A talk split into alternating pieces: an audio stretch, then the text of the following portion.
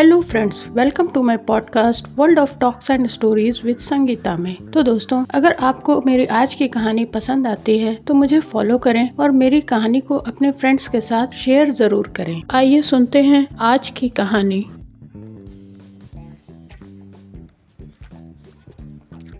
वह पचास वर्ष से ऊपर का था, तब भी युवकों से अधिक बलिष्ठ और दृढ़ था। चमड़े पर झुर्रियां नहीं थी। वर्षा की झड़ी में, पूस की रातों की छाया में, कड़कती हुई जेठ की धूप में नंगे शरीर घूमने में वह सुख मानता था। उसकी चढ़ी मूछें बिच्छू के डंक की तरह देखने वालों की आंखों में चुभती थी। उसका सांवला रंग सांप की तरह चिकना और चमकीला था। उसकी नागपुरी धोती का लाल रेशमी किनारा दूर से ही ध्यान आकर्षित करता। कमर में बनारसी सेल्हे का फेंटा जिसमें सीप की मूठ का बिछुआ खुसा रहता। उसके घुंघराले बालों पर सुनहले पल्ले के साफे का छोर उसकी चौड़ी पीठ पर फैला रहता। ऊंचे कंधे पर टिका हुआ चौड़ी धार का गड़ासा, यह थी उसकी सज धज। पंजों के बल जब वह चलता था तो उसकी नसें चटाचट बोलती थी। वह गुंडा था। ईसा की अठारहवीं शताब्दी के अंतिम भाग में काशी वह नहीं रह गई थी जिसमें उपनिषद के अजात शत्रु की परिषद में ब्रह्म विद्या सीखने के लिए विद्वान ब्रह्मचारी आते थे। गौतम बुद्ध और शंकराचार्य के धर्म दर्शन के वाद विवाद कई शताब्दियों से लगातार मंदिरों और मठों के ध्वंस और तपस्वियों के वध के कारण प्रायः बंद से हो गए थे।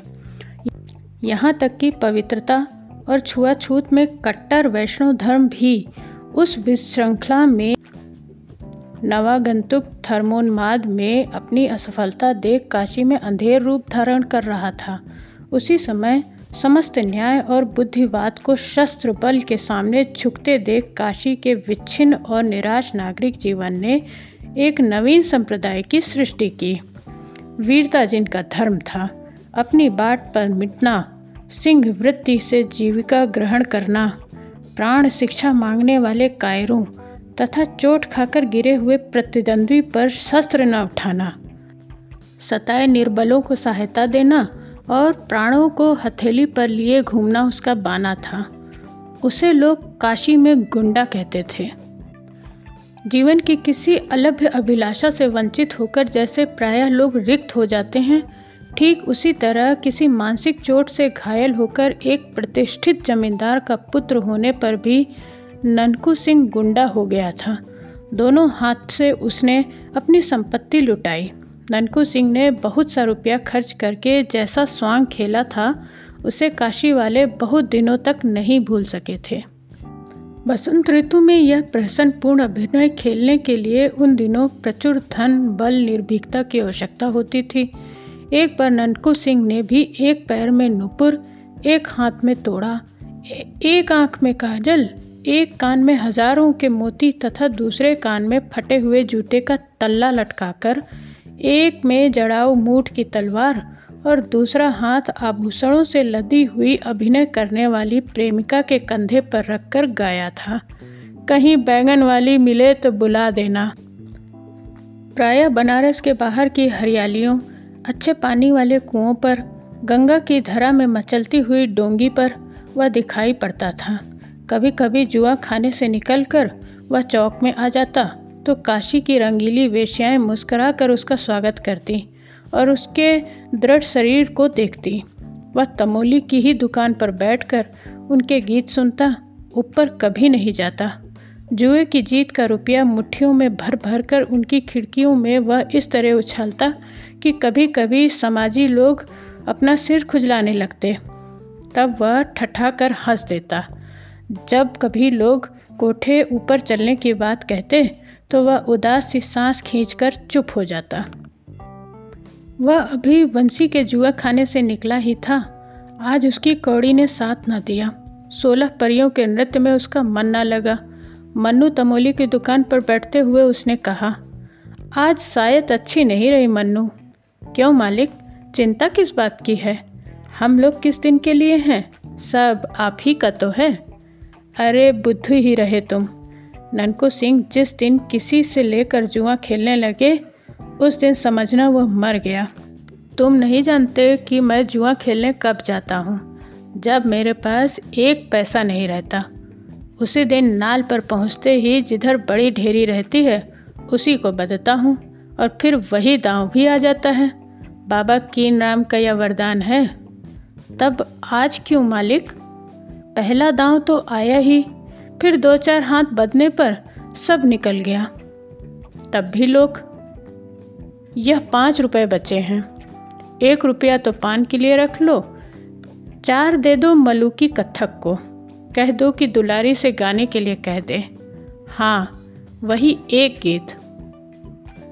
ननकू सिंह की बात सुनते ही मलूकी, जो अभी गांजे की चिलम पर रखने के लिए अंगारा चूर कर रहा था, घबरा कर उठ खड़ा हुआ।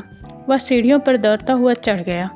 चिलम को देखता ही ऊपर चढ़ा, इसलिए उससे चोट भी लगी, पर ननकू सिंह की भ्रुकुटी देखने की शक्ति उसमें कहाँ। उसे ननकू सिंह की वह मूरत न भूली थी, जब इसी पान की दुकान पर जुआ खाने से जीते हुए रुपए से भरा तोड़ा लिए वह बैठा था। दूर से बोधी सिंह की बारात का बाजा बजता हुआ आ रहा था। ननकू सिंह ने पूछा, यह किसकी बारात है? ठाकुर बोधी सिंह के लड़के की। मन्नू के इतना कहते ही ननकू सिंह के होंठ फड़कने लगे। उसने कहा, मन्नू? या नहीं हो सकता, आज इधर से बारात न जाएगी। बोधी सिंह हमसे निपट कर तब यह बारात इधर से ले जा सकेंगे। मन्नू ने कहा, तब मालिक मैं क्या करूं? ननकू गड़ासा कंधे पर से और ऊंचा करके मलुकी से बोला, मलुकिया देखता क्या है, अभी जा ठाकुर से कह दे कि बाबू ननकू सिंह आज यहीं लगने के लिए खड़े हैं, समझ कर आवे, लड़के की बारात है। मलुकिया कांपता हुआ ठाकुर बोधी सिंह के पास गया। बोधी सिंह और ननकू का पाँच बार से सामना नहीं हुआ है। किसी दिन नाल पर कुछ बातों में ही कहा सुनी होकर बीच बचाव हो गया, फिर सामना नहीं हो सका। आज ननकू जान पर खेलकर अकेले खड़ा है। बोधी सिंह भी उस आन को समझते थे। उन्होंने मलूकी से कहा, जा बे, कह दे कि हमको मालूम है कि बाबू साहब यहाँ खड़े हैं। जब वो हैं ही तो दो समधी जाने का क्या काम है। बोधी सिंह लौट गए और मलूकी के कंधे पर तोड़ा लाद कर बाजे के आगे ननकू सिंह बारात लेकर गए। बारात में जो कुछ लगा खर्च किया। ब्याह कराकर जब दूसरे दिन इसी दुकान पर आकर रुक गए, लड़के को और उसकी बारात को उसके घर भेज दिया। मलूकी को भी दस रुपया मिला। फिर ननकू सिंह की बात सुनकर बैठे रहना, यम को न्योता देना एक ही बात थी। उसने जाकर दुलारी से कहा, हम ठेका लगा रहे हैं, तुम गाओ, तब तक बल्लू सारंगी वाला पानी पीकर आता है। बाप रे, कोई आफत आई है क्या बाबू साहब? सलाम कहकर दुलारी ने खिड़की से मुस्कुराकर झांका था कि ननकू सिंह ने उसके सलाम का जवाब देकर दूसरे एक आने वाले को देखने लगे। हाथ में हैरत की पतली सी छड़ी, आंखों में सुरमा, मुंह में पान, मेहंदी लगी हुई लाल दाढ़ी जिसकी सफ़ेद जड़ दिखलाई पड़ रही थी, कुव्वेदार टोपी, झलकिया अंगरखा और साथ में लैसदार परत वाले दो सिपाही। कोई मौलवी साहब हैं। ननकू हंस पड़ा।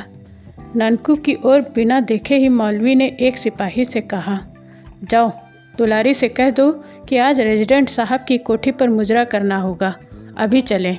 देखो, तब तक हम जान अली से कुछ इत्र ले आ रहे हैं। सिपाही ऊपर चढ़ रहा था और मौलवी दूसरी तरफ चले कि ननकू सिंह ललकार कर बोले, दुलारी हम कब तक यहाँ बैठे रहें? क्या अभी सारंगिया नहीं आया? दुलारी ने कहा, वाह बाबू साहब, आप ही के लिए तो मैं यहाँ बैठी हूँ। सुनिए ना, आप तो कभी ऊपर। मौलवी जल उठा। उसने कड़क कर कहा, चौबदार, अभी उतरी नहीं वो? जाओ कोतवाल के पास मेरा नाम लेकर कहो कि मौलवी अलाउद्दीन कुबरा ने बुलाया है, आकर उसकी मरम्मत करें। देखता हूँ जब से नवाबी गई है इन काफरों की मस्ती बढ़ गई है। कुबरा मौलवी, बाप रे। तमोली अपनी दुकान संभालने लगा। पास ही एक दुकान में बैठकर ऊँगता हुआ बजाज चौंक कर सिर में चोट खा गया। इसी मौलवी ने तो महाराज चेत सिंह से साढ़े तीन सेर चीटियों के सिर का तेल मंगाया था। मौलवी अलाउद्दीन कुबरा। बाजार में हलचल मच गई। ननकू सिंह ने मन्नू से कहा, क्यों चुपचाप बैठोगे नहीं? दुलारी से कहा, बाई जी इधर उधर हिलने का काम नहीं, तुम गाओ। हमने ऐसे घसियारे बहुत देखे हैं। अभी कल रमल के पासे फेंक कर अधेला अधेला मांगता था, आज चला है रौब गांठने। अब कुबरा ने घूमकर उसकी ओर देखकर कहा, कौन है यह पाजी? तुम्हारे चचा बाबू ननकू सिंह के साथ पूरा बनारसी झापड़ पड़ा। कुबरा का सिर घूम गया। लैस के परतले वाले सिपाही दूसरी ओर भाग चले और मौलवी साहब चौंधिया कर जान अली की दुकान पर लड़खड़ाते गिरते पड़ते किसी तरफ पहुंच गए। जान अली ने मौलवी से कहा, मौलवी साहब भला आप भी उस गुंडे के मुंह लगने लगे? यह तो कहिए कि उसने गणासा नहीं तोल दिया। कुबरा के मुंह से बोली नहीं निकली। इधर दुलारी गा रही थी, बिलभी विदेश रहे। गाना पूरा हुआ, कोई आया गया नहीं। तब ननकू सिंह धीरे धीरे टहलता हुआ दूसरी ओर चला गया। थोड़ी देर में एक डोली रेशमी पर्दे से ढकी हुई आई। साथ में चौबदार था। उसने दुलारी को राजमाता पन्ना की आज्ञा सुनाई। दुलारी चुपचाप डोली में जा बैठी। डोली धूप और सायंकाल के धुएं से भरी हुई बनारस की तंग गलियों से होकर शिवालय घाट की ओर चली। श्रावण का अंतिम सोमवार था। राजमाता पन्ना शिवालय में बैठकर पूजन कर रही थी। दुलारी बाहर बैठी कुछ अन्य गाने वालियों के साथ भजन गा रही थी। आरती हो जाने पर फूलों की अंजलि बिखेरती पन्ना ने भक्तिभाव से देवता के चरणों को प्रणाम किया। फिर प्रसाद लेकर बाहर आते ही उन्होंने दुलारी को देखा। उसने खड़े होकर हाथ जोड़ते हुए कहा, मैं पहले ही पहुंच जाती, क्या करूं? वह कुबरा मौलवी निगोड़ा आकर रेजिडेंट की कोठी ले जाने लगा। घंटों इसी झंझट में बीत गए सरकार। कुबरा मौलवी जहां सुनती हूं उसी का नाम है। सुना है उसने यहां भी आकर कुछ। फिर न जाने क्या सोचकर बात बदलते हुए पन्ना ने कहा, हाँ तब फिर क्या हुआ? तुम यहाँ कैसे आ सकी?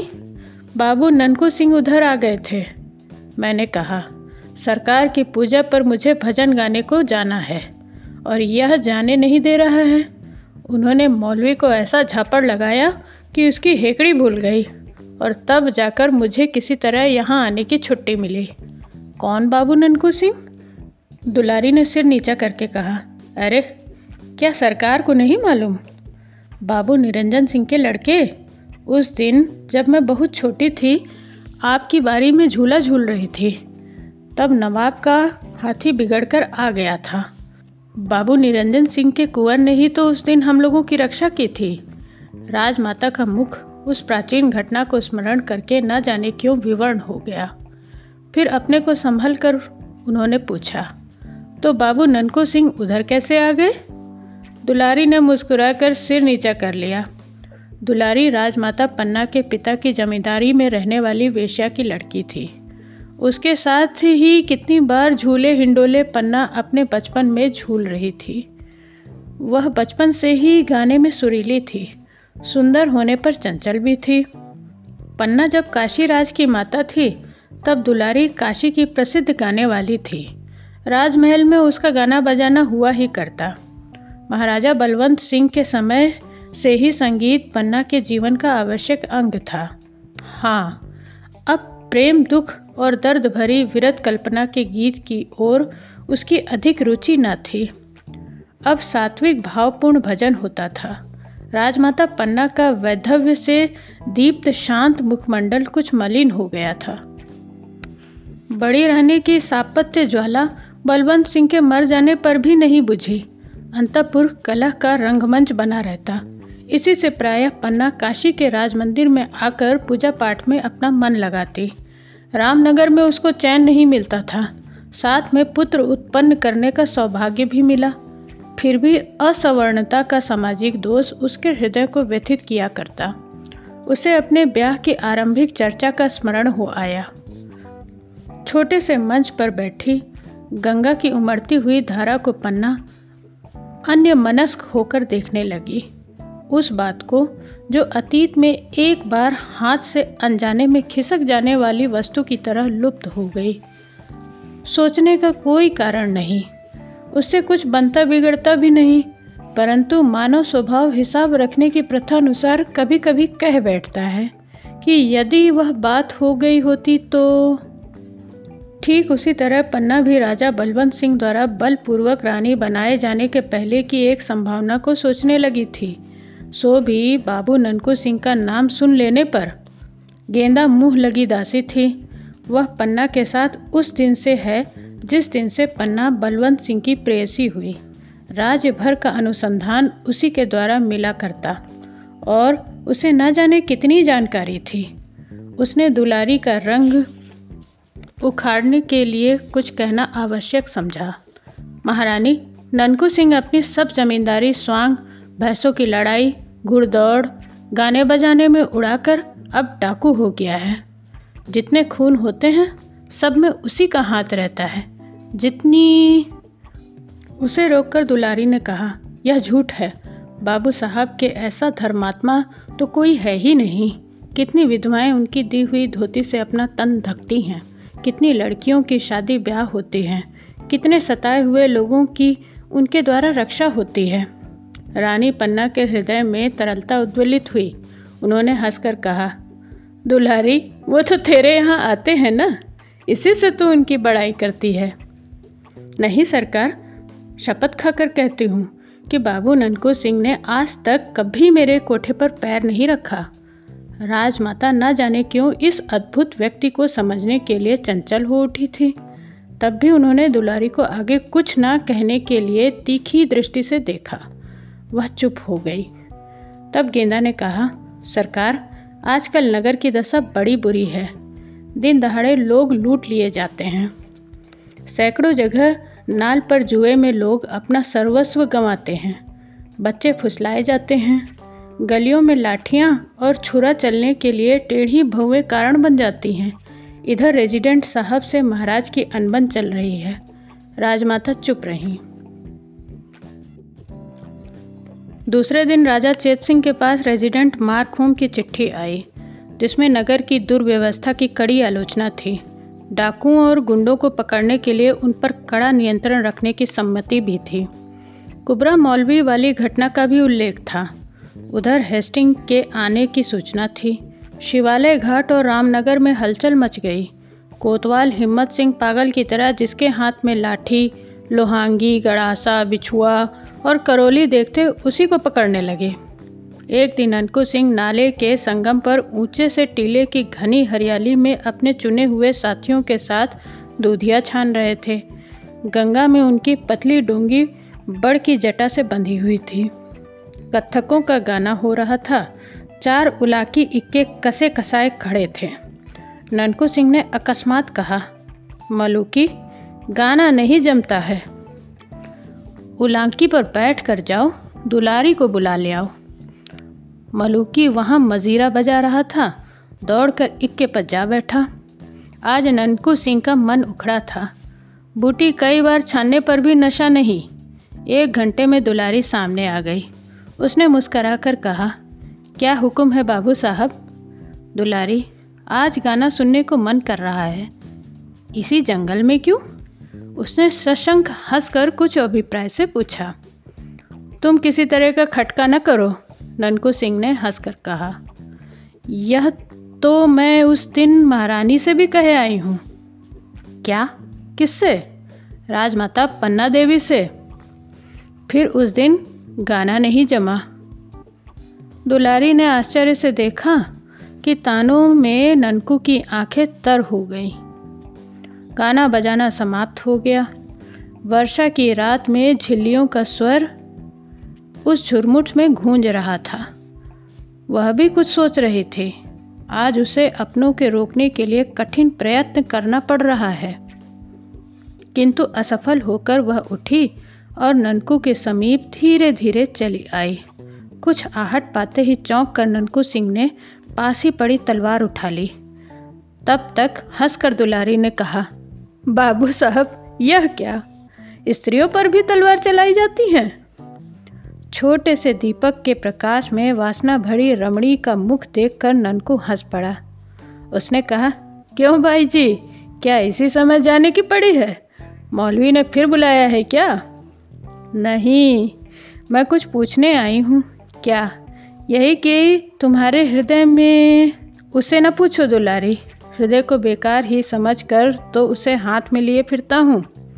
कुचलता, चीरता, उछालता, मर जाने के लिए सब कुछ तो करता हूँ, पर मरने नहीं पाता। मरने के लिए भी कहीं खोजने जाना पड़ता है। आपको काशी का हाल क्या मालूम, ना जाने घड़ी भर में क्या हो जाए। क्या उलट पुलट होने वाला है। बनारस की गलियां जैसे काटने को दौड़ती हैं। कोई नई बात हुई क्या इधर? कोई हेस्टिंग आया है। सुना है उसने शिवालय घाट पर तिलंगों की कंपनी का पहरा बिठा रखा है। राजा चेत सिंह और राजमाता पन्ना वहीं हैं। कोई कोई कहता है कि उनको पकड़कर कलकत्ता भेजने। क्या पन्ना भी, रनिवास भी वहीं है? ननकू अधीर हो उठा। क्यों बाबूजी, आज रानी पन्ना का नाम सुनकर आपकी आंखों में आंसू क्यों आ गए? सहसा ननकू का मुख भयानक हो उठा। उसने कहा, चुप रहो, तुम उसको जानकर क्या करोगी। वह उठ खड़ा हुआ, उद्विग्न की तरह न जाने क्या सोचने लगा। फिर स्थिर होकर उसने कहा, दुलारी, जीवन में आज यह पहला दिन है कि एकांत रात में एक स्त्री मेरे पलंग पर आ बैठी है। मैं चिरकुमार अपनी एक प्रतिज्ञा का निर्वाह करने के लिए सैकड़ों असत्य अपराध करता फिर रहा हूँ। क्यों? तुम जानती हो, मैं स्त्रियों का घोर विद्रोही हूँ। और पन्ना? किंतु पन्ना, उसे पकड़कर गोरे कलकत्ते भेज देंगे, वहीं। ननकू सिंह उन्मत्त हो उठा। दुलारी ने देखा, ननकू अंधकार में ही वट वृक्ष के नीचे पहुंचा और गंगा की उमड़ती हुई धारा में डोंगी खोल दी। उसी अंधकार में दुलारी का हृदय कांप उठा। सोलह अगस्त सन उन्नीस सौ इक्यासी को काशी डावाडोल हो रही थी। शिवालय घाट में राजा चेत सिंह लेफ्टिनेंट इस्टाकर के पहरे में थे। नगर में आतंक था, दुकानें बंद थी। घरों में बच्चे अपनी माँ से पूछते, माँ, आज हलवे वाला नहीं आया? वह कहती, चुप बेटे। सड़कें सूनी पड़ी थी। तिलंगों की कंपनी के आगे आगे कुबरा मौलवी कभी कभी आता जाता दिखाई पड़ रहा था। उस समय खुली हुई खिड़कियाँ बंद हो जाती। भय और सन्नाटे का राज्य था। चौक में चिथरू सिंह की हवेली अपने भीतर की काशी की वीरता को बंद किए कोतवाल का अभिनय कर रही थी। इसी समय किसी ने पुकारा, हिम्मत सिंह। खिड़की में से सिर निकालकर हिम्मत सिंह ने पूछा, कौन? बाबू ननकू सिंह। अच्छा, तुम अब तक बाहर ही हो? पागल, राजा कैद हो गए हैं। छोड़ दो इन सब बहादुरों को, हम एक बार इनको लेकर शिवालय घाट जाएंगे। ठहरो, कहकर हिम्मत सिंह ने कुछ आज्ञा दी। सिपाही बाहर निकले। ननकू की तलवार चमक उठी। सिपाही भीतर भागे। कोतवाली के सामने फिर सन्नाटा छा गया। ननकू उन्मत्त था। उसके थोड़े से साथी उसकी आज्ञा पर जान देने के लिए तुले थे। उसने कुछ सोचकर अपने थोड़े से साथियों को फाटक पर गड़बड़ मचाने के लिए भेज दिया। इधर अपनी डोंगी लेकर शिवालय की खिड़की के नीचे वह धार काटता हुआ पहुंचा। किसी तरह निकले हुए पत्थर में रस्सी अटका कर उस चंचल डोंगी को उसने स्थिर किया और बंदर की तरह उछलकर खिड़की के भीतर हो गया। उस समय वहां राजमाता पन्ना और राजा चेत सिंह से बाबू मनियार सिंह कह रहे थे, आपके यहाँ रहने से हम लोग क्या करें, यह समझ में नहीं आता। पूजा पाठ समाप्त करके आप रामनगर चली गई होती तो यह। तपस्विनी पन्ना ने कहा, मैं रामनगर कैसे चली जाऊँ? मनियार सिंह दुखी होकर बोले, कैसे बताऊं, मेरे सिपाही तो बंदी हैं। इतने में फाटक पर कोलाहल मच गया। राज परिवार अपनी मंत्रणा में डूबा था कि ननकू सिंह का आना उन्हें मालूम हुआ। सामने का द्वार बंद था। ननकू सिंह ने एक बार गंगा की धार को देखा। उसमें एक नाव घाट पर लगने के लिए लहरों से लड़ रही थी। वह प्रसन्न हो उठा। वह इसी की प्रतीक्षा में रुका था। उसने जैसे सबको सचेत करते हुए कहा, महारानी कहाँ है? सब ने घूम कर देखा। एक अपरिचित वीर मूर्ति, शस्त्रों से लदा हुआ पूरा देव। चेत सिंह ने पूछा, तुम कौन हो? राज परिवार का एक बिना दाम का सेवक। पन्ना के मुख से हल्की सी सांस निकल कर रह गई। उसने पहचान लिया, इतने वर्षों बाद वही ननकू सिंह। मनियार सिंह ने पूछा मनियार सिंह ने पूछा पहले महारानी को डोंगी पर बिठाइए, नीचे दूसरी डोंगी पर अच्छे मल्लाह हैं, फिर बात कीजिए। मनियार सिंह ने देखा, जनानी ड्योढ़ी का दरोगा राजा की एक डोंगी पर चार मल्लाहों के साथ खिड़की से नाव सटाकर प्रतीक्षा में है। उन्होंने पन्ना से कहा, चलिए मैं साथ चलता हूँ। और चेत सिंह को देखकर पुत्र वत्सला ने संकेत से एक प्रश्न किया, उसका उत्तर किसी के पास न था। मनियार सिंह ने कहा, तब मैं यहीं। ननकू सिंह ने हंसकर कहा, मेरे मालिक आप नाव में बैठे, जब तक राजा भी नाव पर बैठ ना जाएंगे तब तक सत्रह गोली खाकर भी ननकू सिंह जीवित रहने की प्रतिज्ञा करता है। पन्ना ने ननकू को देखा, एक क्षण के लिए चारों आंखें मिली जिसमें जन्म जन्म का विश्वास ज्योति की भांति जल रहा था। फाटक बलपूर्वक खोला जा रहा था। ननकू ने उन्मत्त होकर कहा, मालिक जल्दी कीजिए। दूसरे क्षण पन्ना डोंगी पर थी और ननकू सिंह फाटक पर इष्टाकर के साथ। चेतराम ने आकर एक चिट्ठी मनियार सिंह के हाथ में दी। लेफ्टिनेंट ने कहा, आपके आदमी गड़बड़ मचा रहे हैं, अब मैं अपने सिपाहियों को गोली चलाने से नहीं रोक सकता। मेरे सिपाही यहाँ हैं साहब, मनियार सिंह ने हंसकर कहा। बाहर कोलाहल बढ़ने लगा। चेतराम ने कहा, पहले चेत सिंह को कैद कीजिए। कौन ऐसी हिम्मत करता है, कड़क कर कहते हुए बाबू मनियार सिंह ने तलवार खींच ली। अभी बात पूरी न हो सकी थी कि कुबरा मौलवी वहां पहुंचा। यहां मौलवी साहब की कलम नहीं चल सकती थी और ना ही ये बाहर ही जा सकते थे। उन्होंने कहा, देखते क्या हो चेतराम। चेतराम ने राजा के ऊपर हाथ रखा ही था कि ननकू के सधे हुए हाथ ने उसकी भुजा उखाड़ दी, इष्टाकर और उसके कई साथियों को धराशायी कर दिया। और फिर मौलवी साहब कैसे बचते? ननकू सिंह ने कहा, क्यों उस दिन का झापड़ तुमको समझाया था पाजी, याद नहीं? कहकर ऐसा साफ जनेवा मारा कि कुबरा ढेर हो गया। कुछ ही क्षणों में वह भीषण घटना घटित हो गई जिसके लिए अभी कोई प्रस्तुत न था।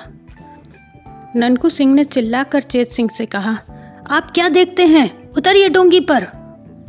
उसके घावों से रक्त के फुहारे छूट रहे थे। उधर फाटक से तिलंगे भीतर आने लगे। चेत सिंह ने खिड़की से उतरते हुए देखा कि बीसों तिलंगों की संगीनों में वह अविचलित होकर तलवार चला रहा है। ननकू के चट्टान सदृश शरीर से गैरी की तरह रक्त की धार बह रही है।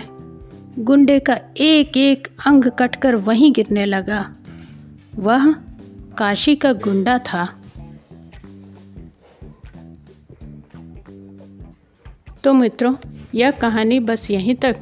मुझे उम्मीद है आपको पसंद आई होगी। अगर आपको मेरी यह कहानी पसंद आई है तो इसे अपने फ्रेंड्स के साथ शेयर करना ना भूलें और मेरे चैनल को सब्सक्राइब ज़रूर करें। मिलते हैं जल्द एक नई कहानी के साथ। तब तक के लिए धन्यवाद।